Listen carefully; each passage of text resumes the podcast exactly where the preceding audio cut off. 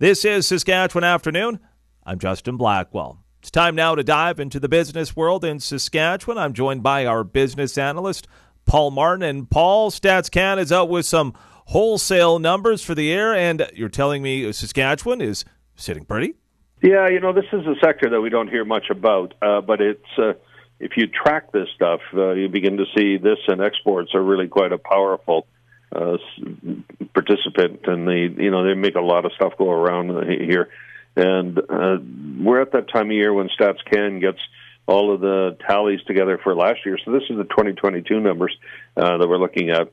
But you know what stood out for me was the total gross revenue, or the you know the amount of money that this wholesale sector did.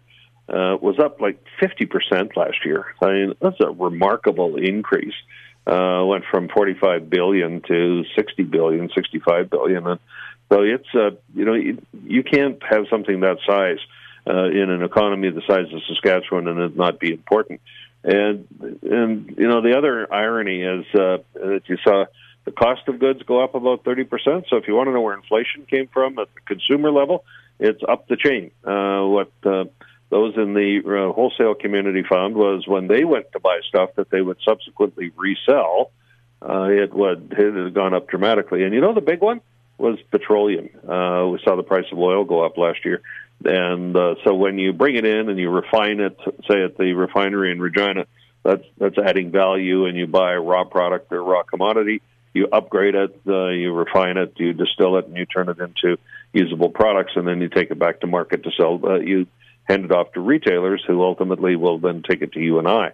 And, uh, you know, that number was up pretty substantially, 45%. But, you know, there's an irony in this, saying here we are at COPS and we're talking about phasing out the oil industry and stuff. But when you look at the raw numbers, the marketplace is telling you, no, there's a lot of love for oil and gas.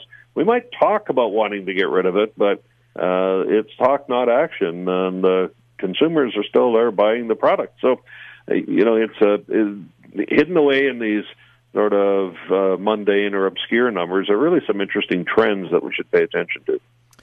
And when when it comes to those wholesale numbers, is there a uh, forecast of what uh, next year could possibly look like?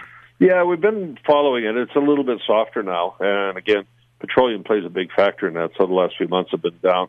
But you know where you want to look at this, and you correlate it to what is happening with um, how this connects to exports.